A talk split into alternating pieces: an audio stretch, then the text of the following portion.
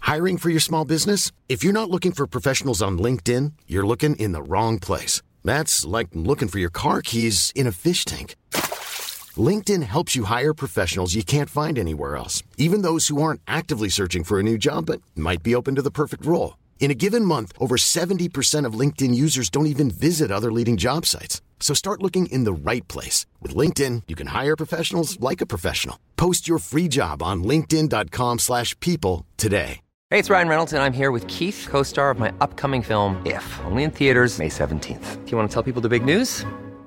All right, I'll do it. Sign up now and you'll get unlimited for $15 a month in six months of Paramount Plus Essential Plan on us. Mintmobile.com slash switch. Upfront payment of $45 equivalent to $15 per month. Unlimited over 40 gigabytes per month. Face lower speeds. Videos at 480p. Active Mint customers by 531.24 get six months of Paramount Plus Essential Plan. Auto renews after six months. Offer ends May 31st, 2024. Separate Paramount Plus registration required. Terms and conditions apply if rated PG.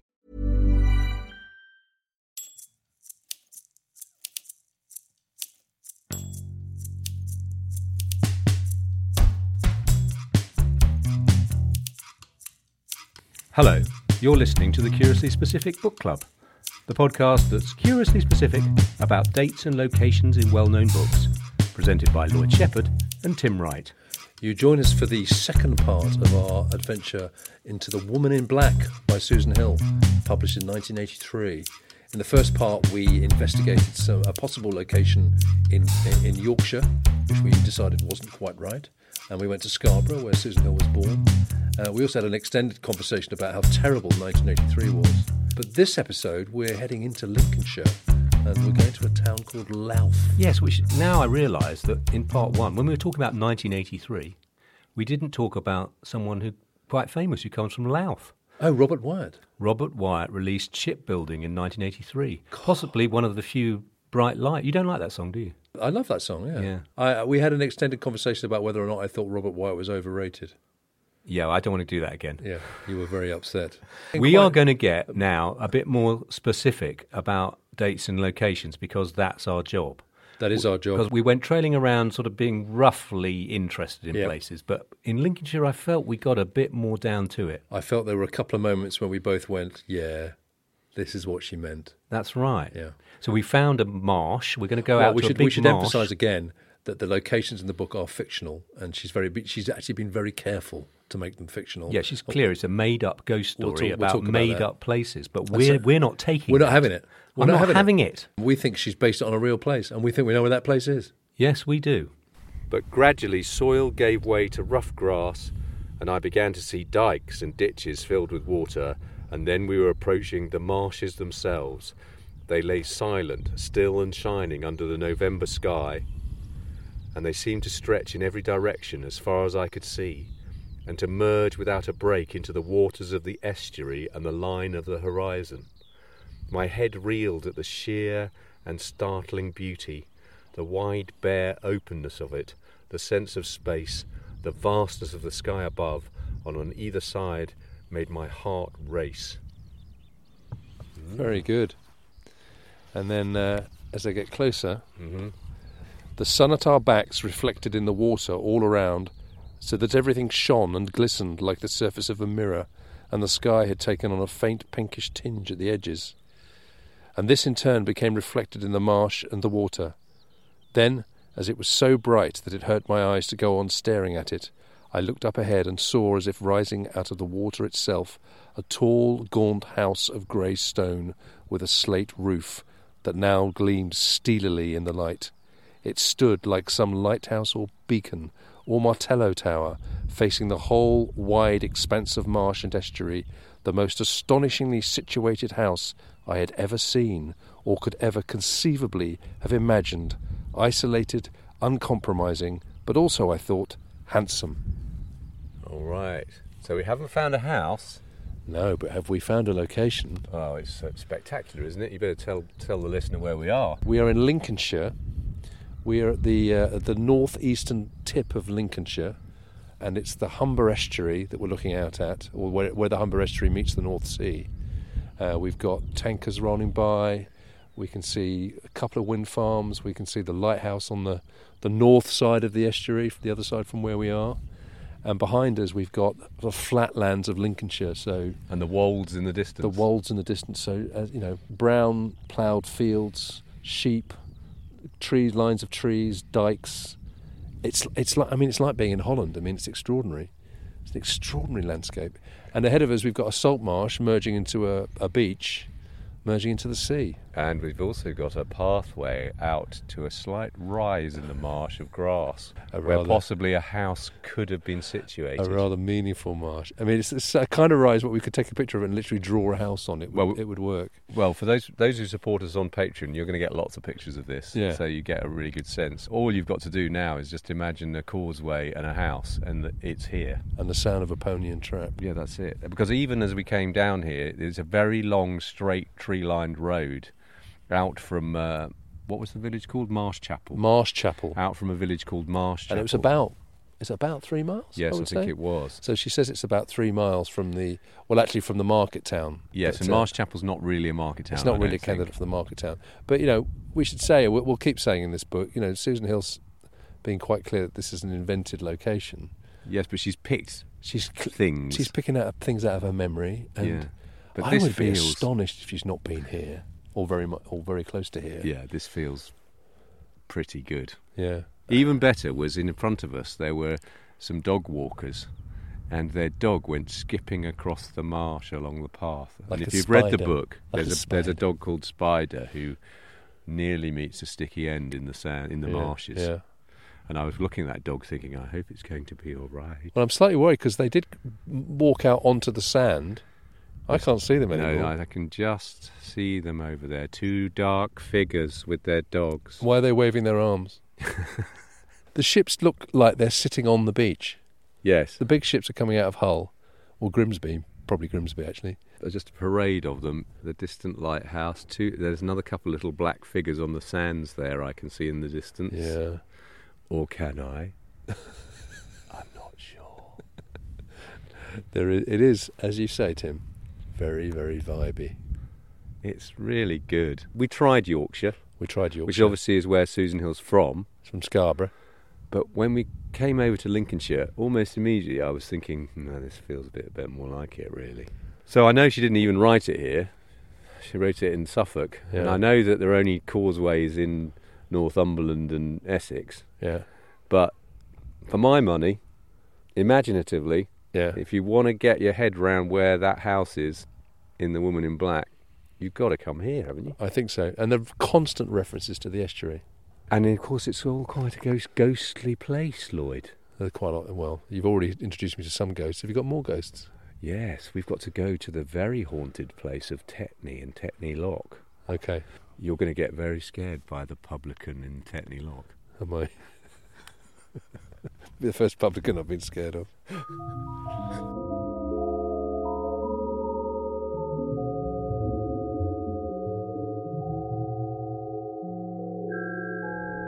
The whole thing has been the most challenging job I've ever done, hands down.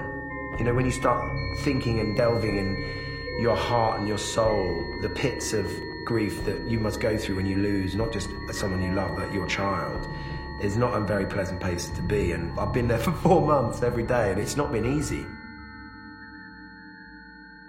There's a causeway though, so there's only a certain number of causeways that it could be. Oh, oh, do you know what? I thought you, s- for a moment there, you you said there is a causeway there. I thought, had I missed it?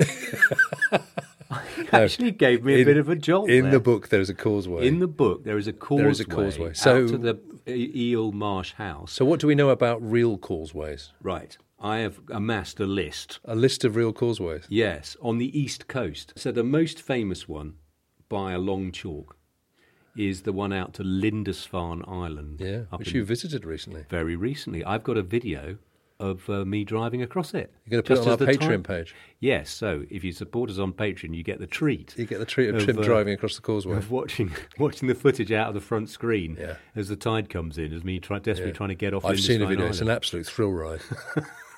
Do you know they have joyrides there that people do go and Try try? and raise the just, tide. Yeah, just as the tide's going over the road. Of course try- they do. and it's quite long. It's a good It's a mile, a long- it's a mile and a long half. way, yes. Regularly, people get. c- It's caught- particularly long if you're being attacked by Vikings.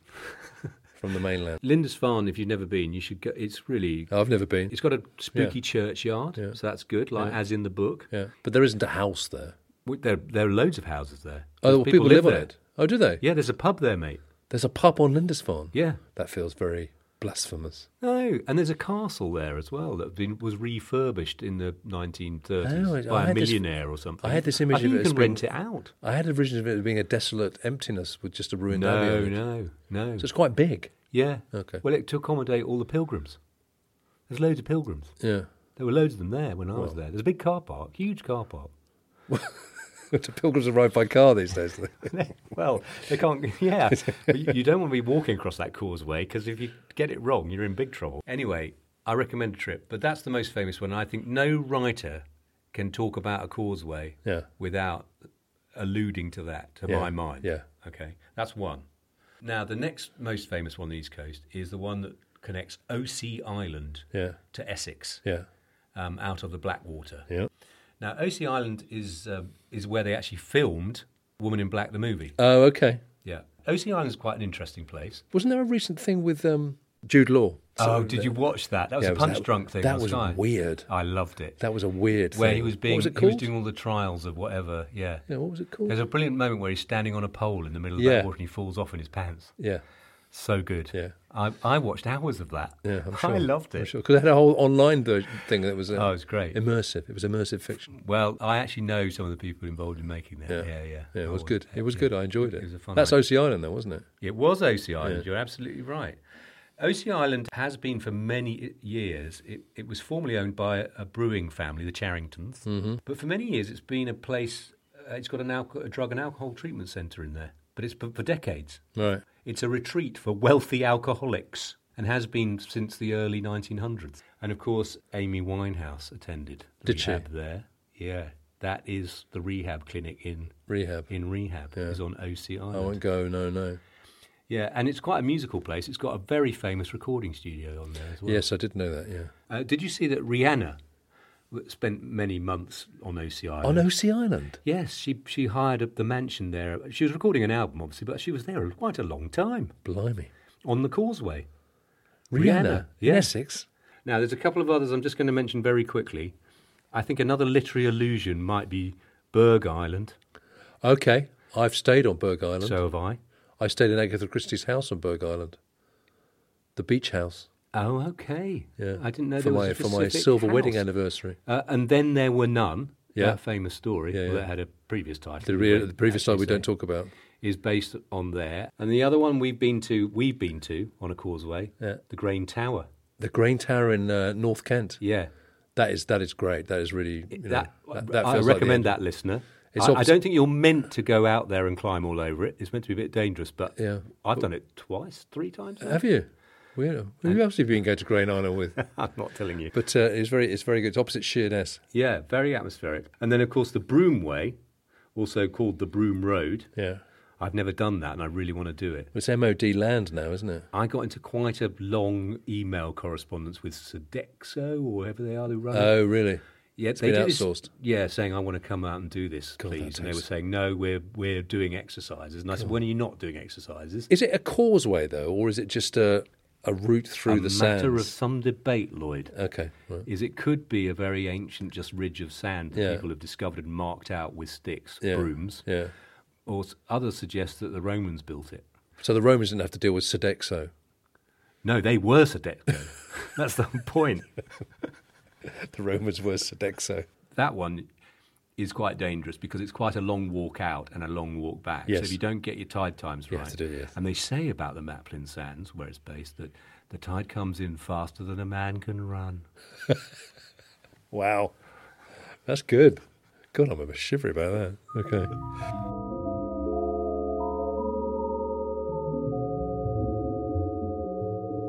I think it was Asquith who said, perhaps in this very building, that a prime minister must be a good butcher. Are you a good butcher, Mrs. Thatcher? No, I'm not a good butcher, but I've had to learn to carve the joint.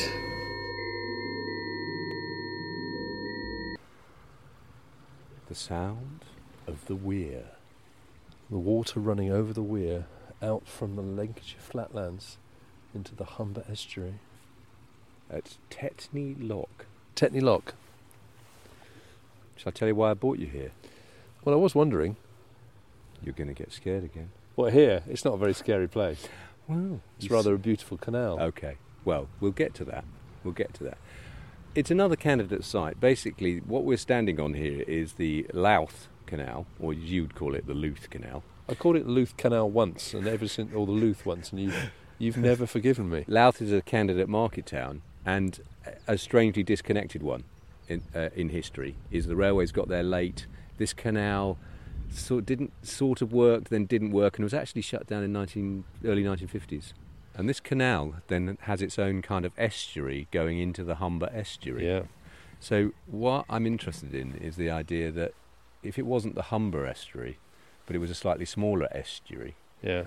then at the end of this canal, there there is a farmstead, and I presume there's a lockkeeper's cottage here somewhere, or, or there must have been a warehouse or something at the bottom of the canal, right? Well, there's something else at the end of the canal here as well. What's Bull that? Sand Ford. The what? Bull Sand Ford. Do you know Ball about it? sand fort. Um, so so I didn't know. But, well, there's Hale Sand Fort and Bull Sand Fort that were planned in 1914 to protect the sea entrance to the Humber estuary that's, that are me- in the waters of the estuary, just off the mean low, mean low water. So, so you just can walk into the out water. there at low tide. You can walk to them at low tide. I think, it's, I'm I'm not entirely clear whether you can walk to them at low tide. They were abandoned by the military in 1956. Oh, it all, they all give up on it in the fifties, don't they? Something terrible happened in the fifties. Now look, the other reason I brought you here, Yeah, Tetney, yeah, to Tetney.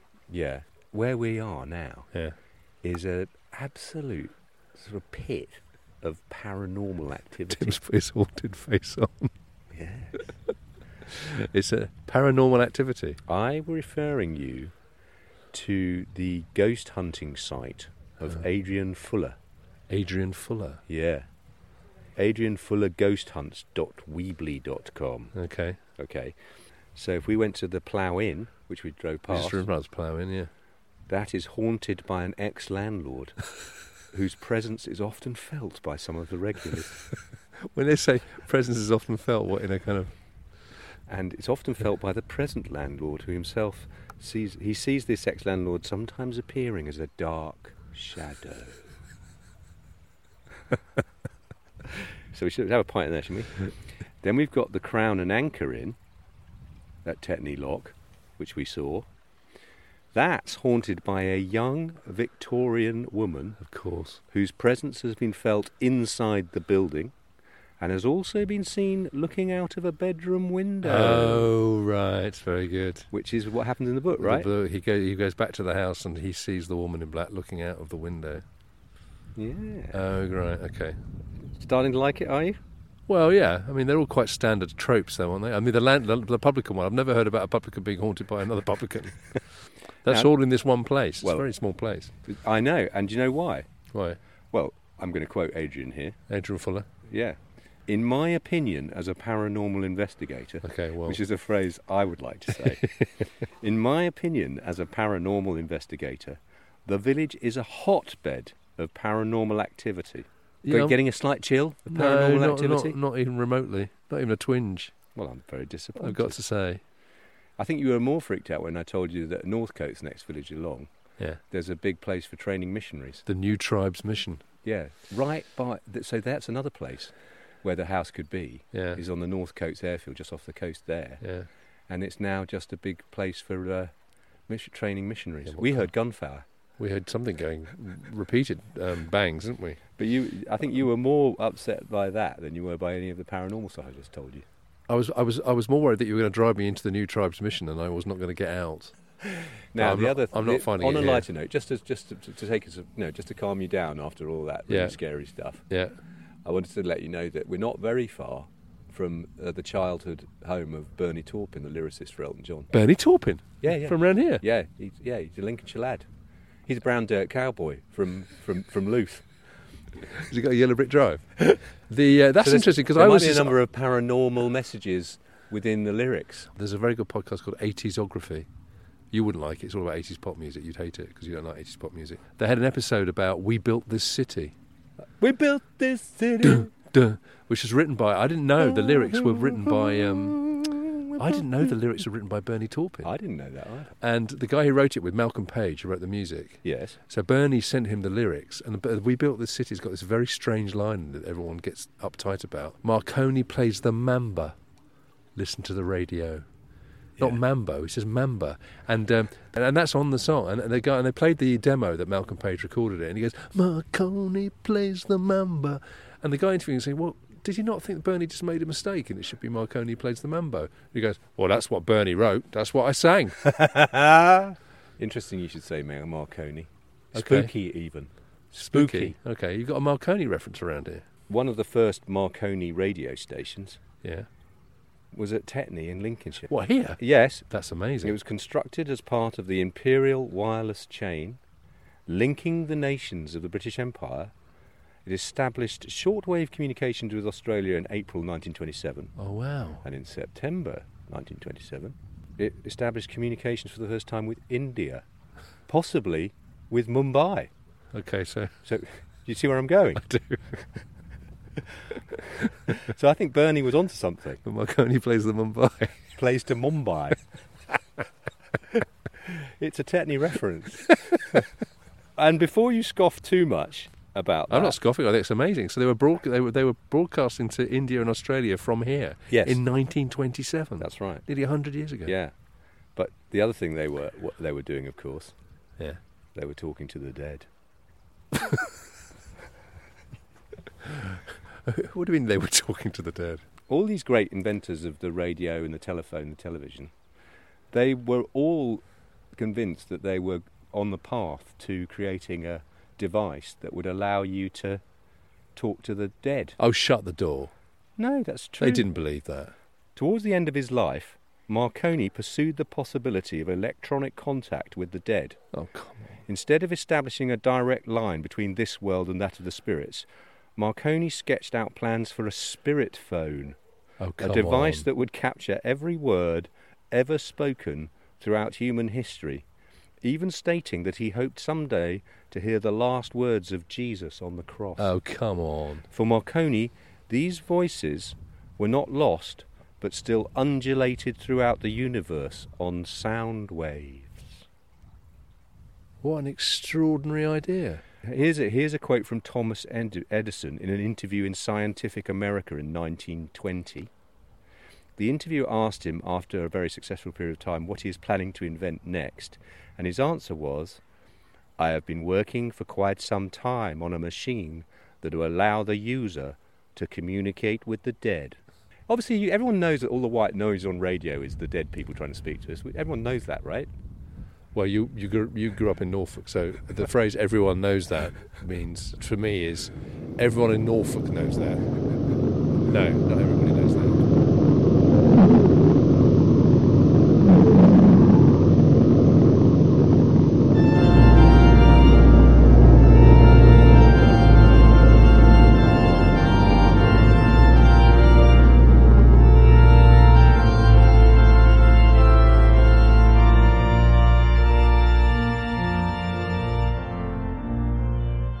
I want to talk to you a little bit about trains and how our hero, Mr. Kipps, gets. Yeah, I knew you'd get down Get to to something Griffin quite Gifford. prosaic, and y- and you'd shy away from the spiritual and the the other you are always side, the one dark side. banging on at me about we should focus on what's in the book rather than what you found out on the internet about Marconi's ghosts.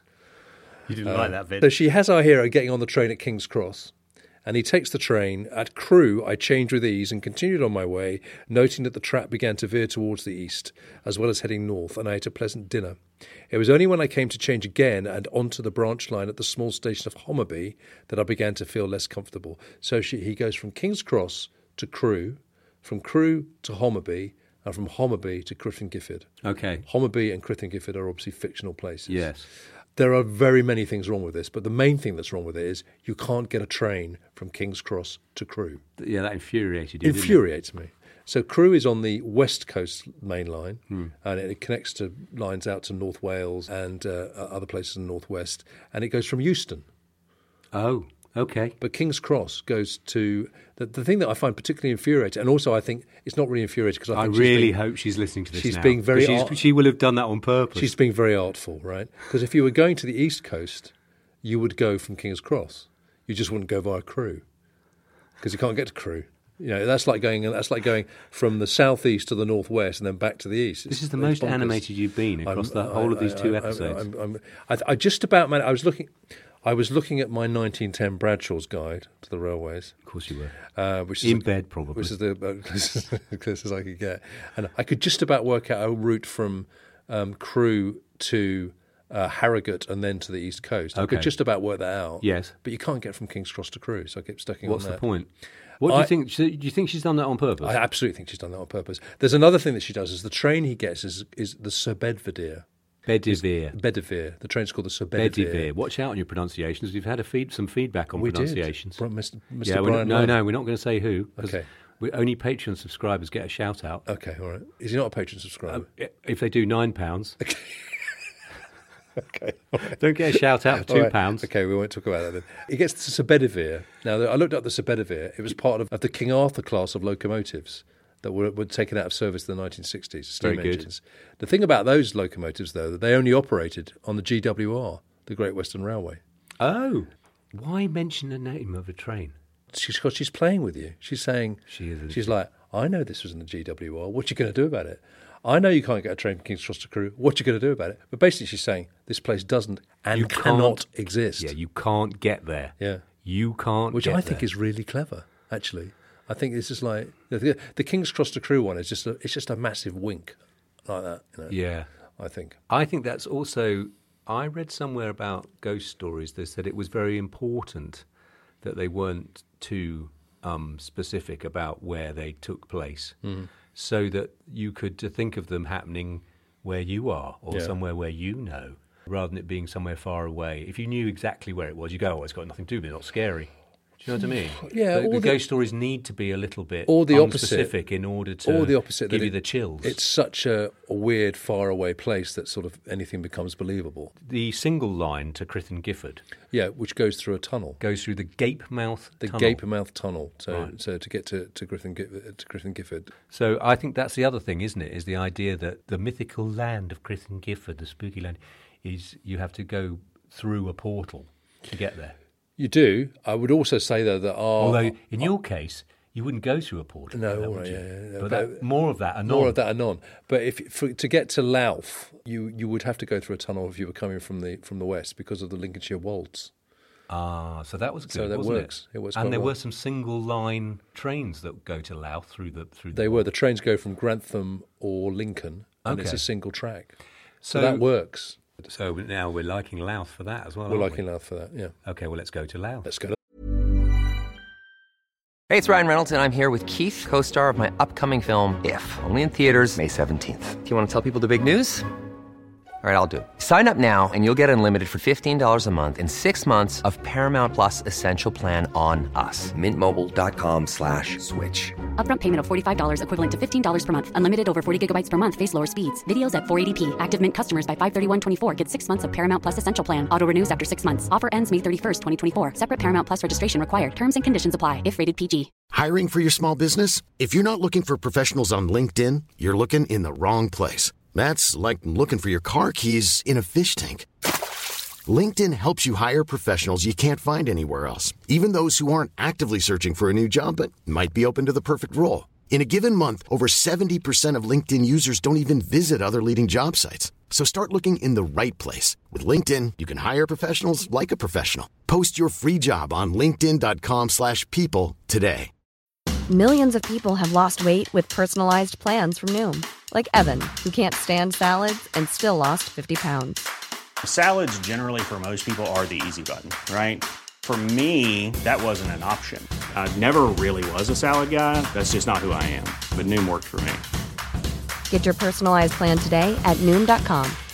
Real Noom user compensated to provide their story. In four weeks, the typical Noom user can expect to lose one to two pounds per week. Individual results may vary. Hey there, it's Michelle Norris. I'm host of a podcast called Your Mama's Kitchen. When I travel, I'm usually looking for a way to find a taste of home when I'm not at home. And one of the things I love to do when I am at home is entertain. And Airbnb allows me to do that. When I was in California recently, I rented a house that had a great kitchen. And when we were sitting around the table, we're all thinking, we're in someone else's house. Someone could be in all of our homes as well. If you have a home, but you're not always at home, you have an Airbnb. Your home might be worth more than you think. Find out how much at airbnb.com/slash host. Alf. When I stepped out of the Gifford Arms after enjoying a remarkably good breakfast, the air was fresh, crisp, and clear, and the sky as blue as a blackbird's egg, which it is today actually. The little town was built for the most part of stone and rather austere grey slate, and set low, the houses huddled together in looking in on themselves. I wandered about, discovering the patterns of the place. A number of straight, narrow streets or lanes led off at every angle from the compact market square in which the hotel was situated and which was now filling up with pens and stalls, carts, wagons, and trailers in preparations for the market. Ah, very good. So we're sitting by the side of the road in, in Louth. We think this is a pretty good candidate for Grithin Gifford, right? Well, I like it. Yeah, a lot. I mean, it's not grey. It's not s- grey stone and slate. It's it's sort of brick. And it's not it's not a small place, but uh, he says But it's the a sm- market bit is the just marketplace is perfect. with the hotel looking over the market square. It's an enclosed sort of market space. We sat outside there. There's a hotel called the Mason's Arms. Yeah. And there are lots of little narrow streets wandering Coming off off it, it, yeah. which is just lovely. and it is about a mile from the uh, from the station, I would say. Yes, you would want to get a lift. You wouldn't really want to walk it. It's on the train line immediately after you come out of the Wolds, so that that fits the book. It's too far away. It's about ten miles from the marsh. from the marsh where we've just been. Yeah. but then I think there are good book reasons for that. Why it needs to be closer in the book because he has to go backwards and forwards a lot. So I think there are rightly reasons why it has to be no more than three miles from the from the beach. Yeah, but if you want to get a sense of being in a rural market town, an English rural market town, then you can just hoof on out to the coast and you'll get a strong sense of that idea of this being the last port of call before you go out into the flats. yeah, absolutely. So we quite like Louth. Yeah, I do. Well, we like life for lots of other reasons, though, don't we? Well, one reason. Here's one reason. Did you know? We well, you, you do know now because we walked past the sign, but you didn't know. Was uh, it's on the Meridian? It's on the Meridian line. That's a ley line. Spooky. Yeah, very much It's so. sort of man-made ley line. It's the ultimate ley line. The ultimate ley line. And then, of course, people who live in Louth, Yeah. are called Ludensians. Did you know that? How did that happen? Ludensians. Well, because I think it's There's from the a Latin Latin. name for I it, think the town Ludentia was or called something. Luda or something like Yeah. that. Ludensians, and they have a very fine roster of Ludensians listed on their Wikipedia page. Okay. Uh, therefore, unverified. Unverified and uh, well, uh, entirely apart from reliable. one, Enti- well, apart from one verified. we've got a verified one. We'll come on to him. So Jim Broadbent, Jim Broadbent, the actor, lives in a small village outside Louth. Apparently, Roy Chobby Brown, the comedian. Roy Chobby Brown. Now and then it gets weirder. Julie Christie has a home in Louth and works with the local film club. See, I disputed this one because I, I think that Julie Christie lives in Brick Lane in London. Well, the next one gets even stranger. They say, they say Daniel Craig has a house between Legbourne and Louth. James Oh. Bond lives near Louth. Okay. So imagine the panto, Christmas panto. Well, with uh, Daniel Julie Craig Christie and Daniel Julie Craig. Christie. Come and he's on. married to Rachel Weisz as well, isn't he? I think Correct. she does the panto as well. If she doesn't, Oh, she I doubt she comes doesn't out really of get their London involved. apartment. She stays in New York. doesn't She She doesn't come to his house in Louth. No. Who does? Yeah. Apart from possibly Yeah. Barbara Dixon might visit. Oh no, she's got a caravan here. And she's got another suitcase in another hall. and to top it all, to top it all, you're very excited about this. Well, one. I was actually. I really was. That Robert Wyatt of Soft Robert Machine. Wyatt, soft uh, machine and lives in shipbuilding Louth. fame. Yeah. So we were, um, we were. He's he's he's very elderly now, and obviously he's been confined to a wheelchair for four decades since uh, an accident. Since an accident, He fell out a window, didn't he? Yeah, he fell out a window. Yeah. We were walking through Louth, uh, looking at the shops and talking about it, and then in the distance, a guy on a mobility scooter is heading towards us, an o- older guy, and I said something along the lines of, "Wouldn't that be bizarre if it was Robert Wyatt?" And lo and behold, And it was. As he approached, you said to me, "That is Robert That is Wyatt." Robert Wyatt." and uh, we both went a little bit. You now you're a big Robert Wyatt fan, aren't you? I'm not. I'm not so much. of I'm a fan. massive. I'm a massive uh, Robert Wyatt. And fan. you were you were toying with the idea of going up to him, but Well, in we these- decided it was a bit. Well, late. he's quite elderly now. I think he's Yeah. retired as a musician. And He stopped in these- outside the spa. In he did. in these days of COVID, Yeah. you can't really go up and shake his hand or give No. him a hug or anything, No, can you? no, so no. you'd have to stand at a distance and shout him, saying, "I really like your records." You're Robert Wyatt.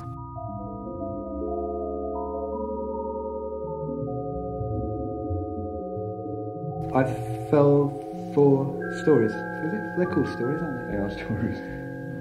Down a fr- from a drain pipe. Well, trying to hold on to a drain pipe, which was all right. The top bit, which was rusty, and then I got to a shiny bit. By which time I was sweating, so my sweat and the shininess, and I lost my grip. So then, uh, seven months in Stoke Mandeville, and I came out a new man, really.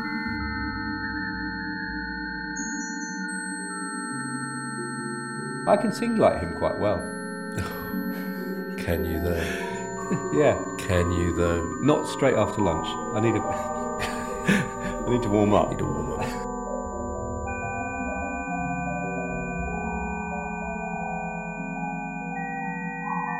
Love you still. Oh, he's off. Okay. We need- We need to sign off now before everybody tunes out.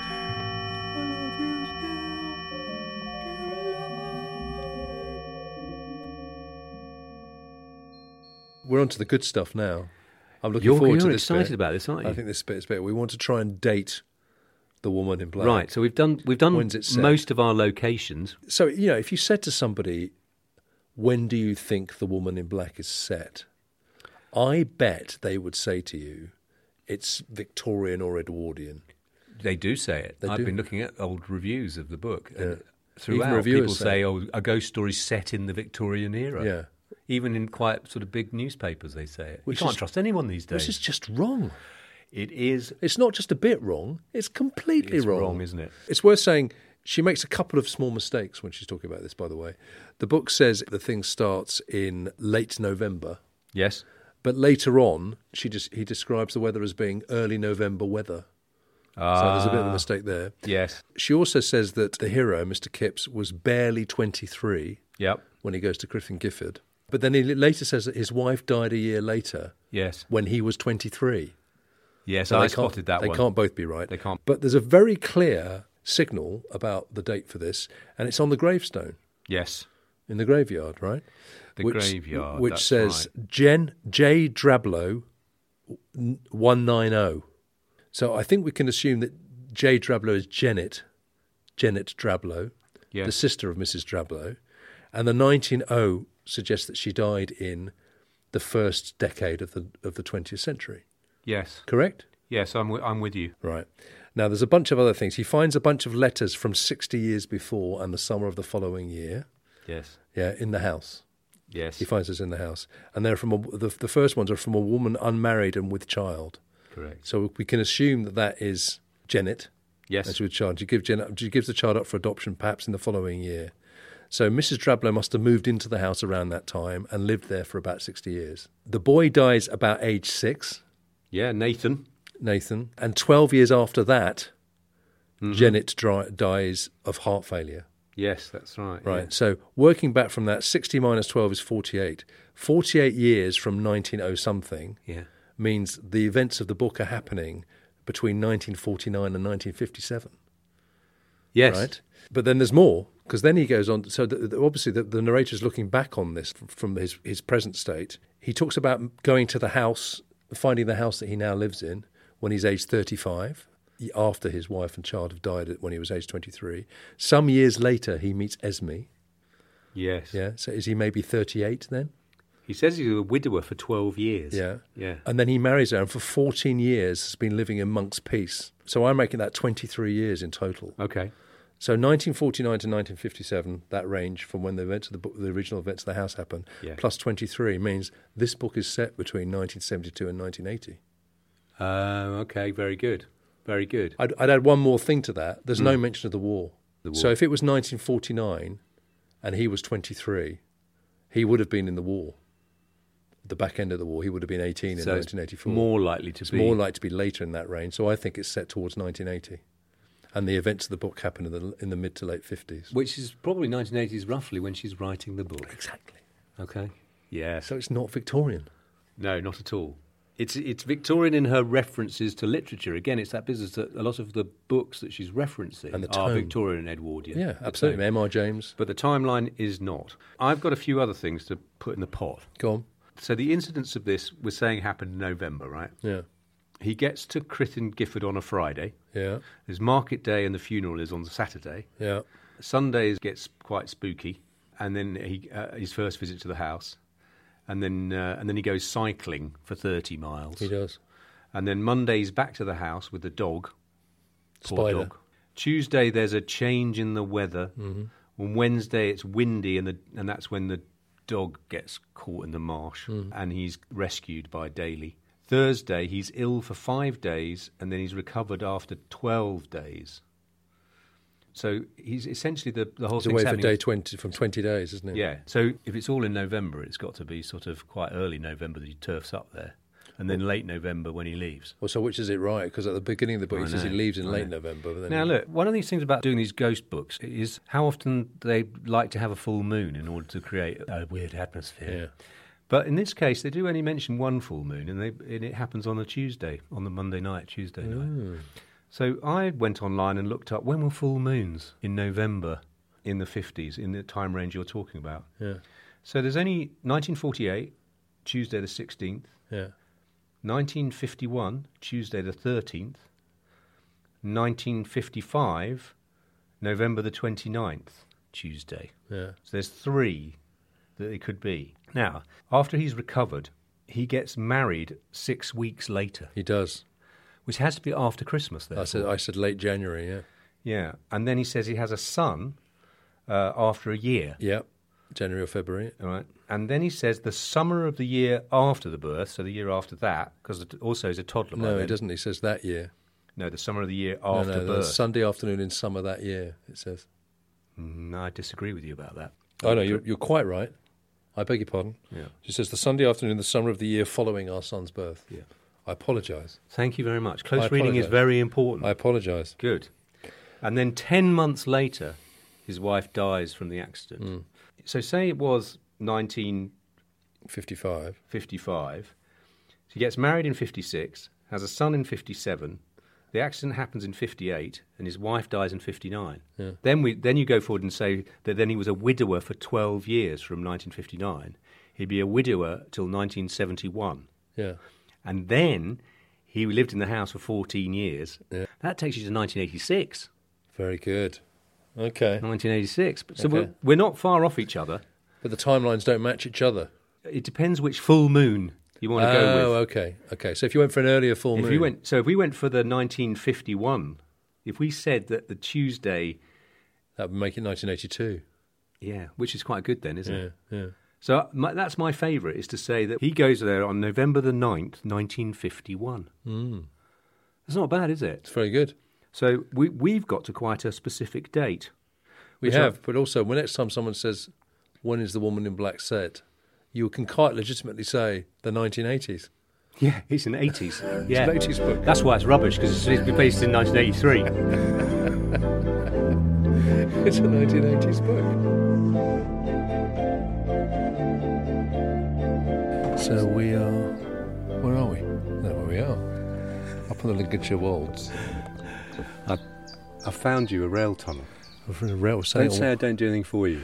standing at a rail tunnel, and we've just walked up the old, now abandoned place where the track would have run, which is now very overgrown with private get off my land signs everywhere. And we're about to walk into this tunnel, So in the book, there's a tunnel called the Gape Mouth Tunnel, Gape Mouth Tunnel. and it basically is about a train, a one-track train. They have Yeah. to wait for the outgoing train to come through, don't Yeah. they? Before they go in, and then it goes under the last bit of hills or wolds, Yeah. possibly, and then emerges out towards Crichton Gifford and the flats. Yeah, So it's it's the sort of only way in and out of town, as it were. yeah, Now this is the Bennyworth Tunnel right. which I think was part. Now, you, I mean, I- you're the train person, not me, Well, I haven't researched the trains around here yet. but this, it claims this is part of the Louth to Bardney line. Okay, That's all I know. right. Well, we'll check but that out. the thing that I'm more interested in was, you know, how do you, how do you feel about dark spaces? I'm all right with dark spaces. You're not going to be scared. I'm scared about the trespassing rather than the oh, dark that's spaces. good. Yes. that the ghostly farmer is going to come and Yeah. evict you. Uh, I, I'm worried it won't be very ghostly. Get off my land. It's the trespassing that I'm feeling So if uncomfortable I with. start being really noisy, you're going to get quite tense, aren't you? Because you think we're going to get found out. I'm already quite tense. And how do you feel about bats? I'm all right with bats. Apparently, there are species of bats in here. Three, three different species of So bats. you don't mind about bats? I don't mind You're not about scared of bats. that either. Are you? Are you? Are you? Are you, are you just? Am I disappointing you in my lack of fear? Look, I've spent a lot of hard work trying to find scary, haunted places for You you. have. and uh, I'm not getting enough feedback. No. Anyway, Well, I think should we we- should, should we step we've We've got inside? to walk through it, though, haven't we? Yeah, come on. So we're going into the tunnel now. Yes, it's very, very And then it vibey. becomes quite echoey. Hold on, who's that figure at the other end? Oh, good one. Yeah. Wow. Isn't this amazing? So we're right inside the gape mouth tunnel. Yeah. This is what it would have been like, right? Yeah. Okay, there's water dripping. Okay, I would admit to a certain degree of unease at this point. Come on, you've got to keep going. Don't be scared. Yes. More scared of collapse than, than anything that's supernatural. You don't think there's people in here? Oh, that's nice and echoey now.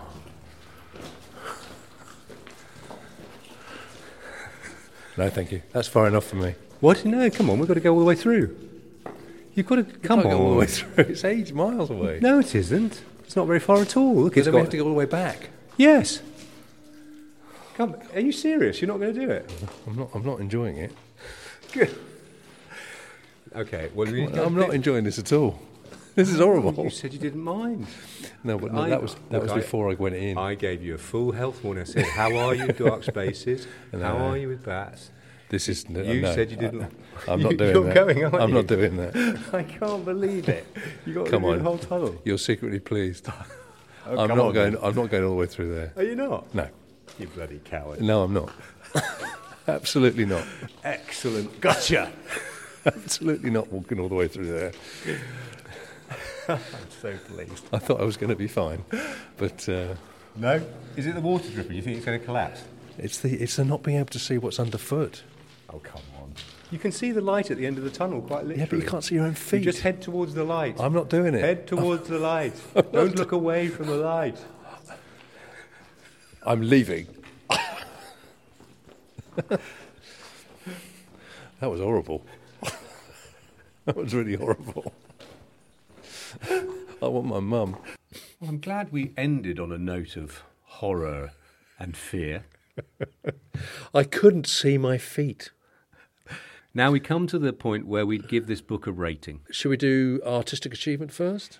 Yes, so I'm going to give this quite a high score for artistic achievement, actually. When I originally read it, I thought actually it's a bit cliched and the language is quite plain.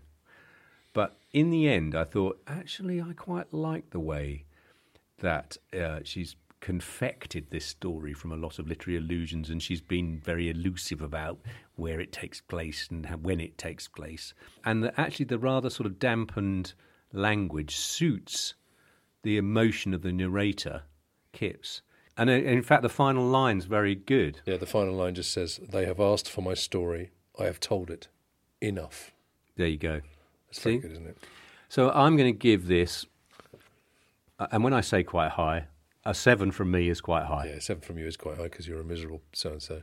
And similarly to you, I, th- I look. I think it's very rare for a book to get scarier the more you read it. Oh, yeah, okay. Yeah, I'd probably give it an eight. Great. that's 15. That's, a high 15. score. I think it's a brilliant book. I really do. I now think we it's a come to Q-spec rating. Q-spec. Well, it depends how, how specific we. is it? On the face of it, it doesn't get a very good Q-spec rating Hmm. unless you take the view, as I do, that she's been deliberately artful about the specificity.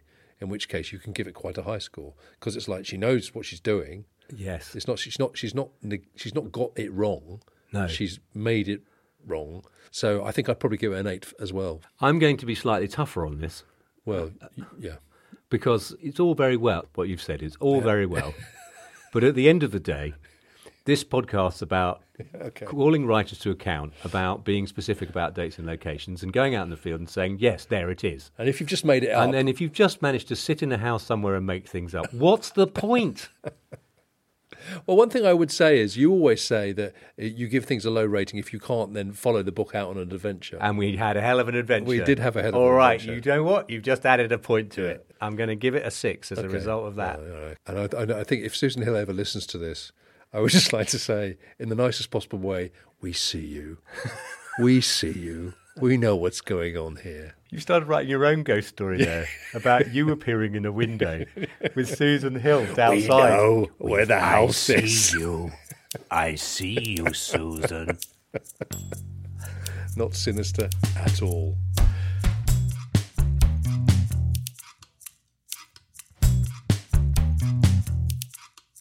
So that was The Woman in Black by Susan Hill.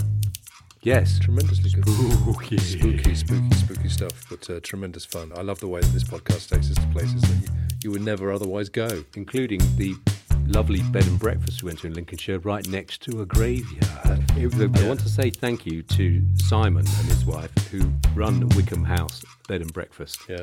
in Conisholm.